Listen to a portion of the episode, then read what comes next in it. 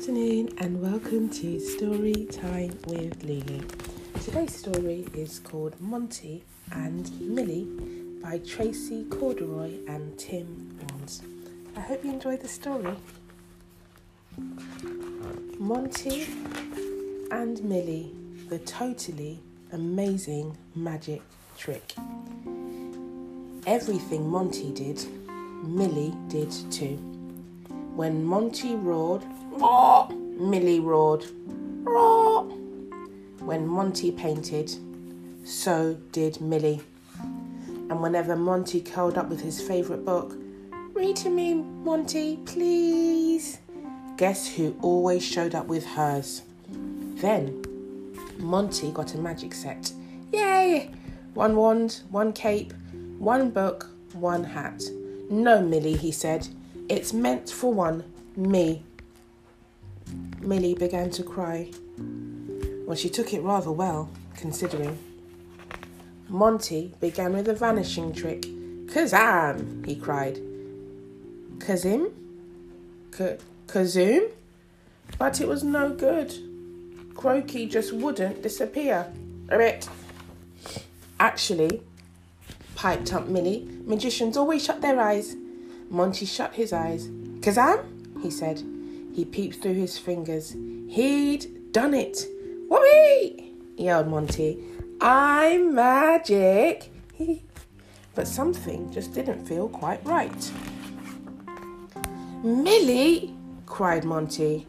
Uh oh. His sister sniffed. I only wanted to help. Well, don't, Monty scowled. But then Monty remembered all the best tricks had helpers. Okay, he said, you can help, but no taking over. Me? squeaked Millie. But I never take over. Ever. Millie tried not taking over. Watch this, Monty. She tried again and again and again until. Whoops. That's it, yelled Monty. I'd wish you'd turn into a warty toad and then disappear. For the rest of the day, Monty practiced his magic without Millie's help. He practiced on his tadpole, who didn't complain. Pick a card, any card. Then he practiced on his granny, who did.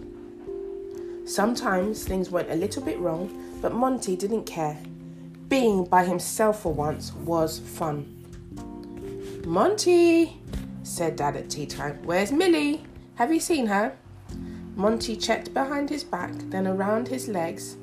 Millie wasn't in any of her usual places. Nope, he shrugged. No Millie. Then he gasped, Oh no! I think I've turned my sister into a warty toad. Monty sniffed. I didn't mean it. I love her really. Surprise! Squealed Millie, shooting out from under the table. She gave her Monty a huge Millie hug.